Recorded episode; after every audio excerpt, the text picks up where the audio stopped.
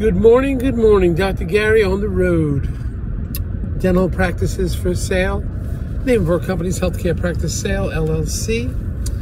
And we are dental practice brokers. We've been doing this for 11 years now. I was a dentist for 25. We now have a staff of eight with 19 states that we are uh, selling practices in. And we just got back from the DICOM DSO convention. Quite a convention. We made some live uh, uh, YouTubes from there, so I hope you picked up on them.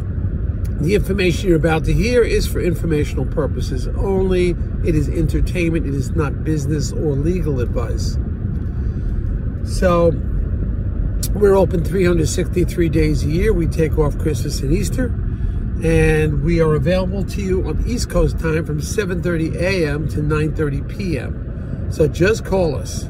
We are available, and that's every single day.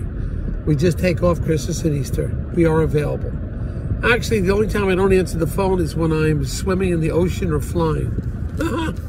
so call us. If you're a seller and you want to sell a small practice or a large practice, uh, we do have quite a program for the large practices. If you want to sell to a DSO, DSOs will pay our commission, and often we will get uh, your legal fees reimbursed at closing table.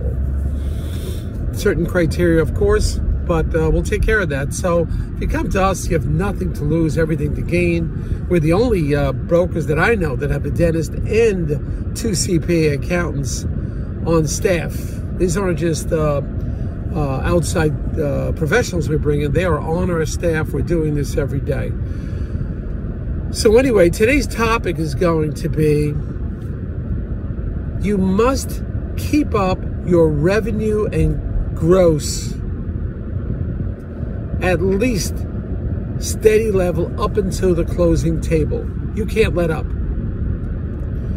All right, before I get this is an important topic, but before I get into this topic, you know, I deal with this all the time. It's disability. Yesterday, I'm on my bicycle down at the beach, and a bug goes in my eye. That's why I'm wearing glasses. So this bug goes in my eye. I can't see out of my left eye. It's like, wow. Luckily, I had a bottle of water. I flushed it out somewhat, but it was still you know, irritating me the whole night, and it's irritating me today. I mean, it just shows you how fast, and I could not see out of that eye. My eyelid closed, and I had to flush it and flush it and flush it. It just goes to say, with these disabilities, it just happens instantly. Sometimes it's the longer term, but other times, especially with accidents, it happens instantly. That's why you doctors, I always hear the story, well, my father lived till 95 years old. I'm going to be fine. Like you can predict the future, especially if accidents happen. It happens sometimes instantaneously.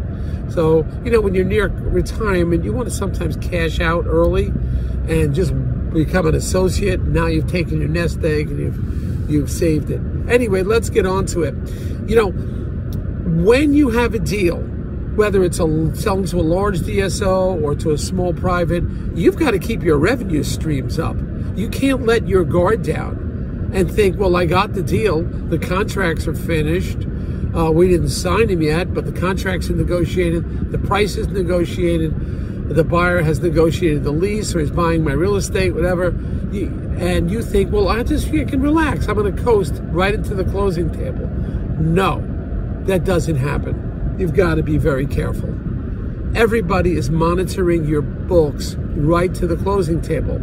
Now, if it's a DSO buying it, they are checking at least the last two, three months, minimum, probably the last quarter, but they've already checked that before. But they're recalculating, everybody's recalculating and looking at your books again. They've already have all your financials from before and that's they did all their due diligence and then they'll take a look again because they'll take with these you know private equity uh, the dsos you know it's 60 90 days or longer sometimes more than that so they have their initial data that they'll analyze and they'll review everything and they have everything and then right before closing they're analyzing your most recent data going back two months three months let's say assuming they have everything before that three month time if you have a dip in revenues, this is a problem. Don't take it for granted that everything's going to be okay.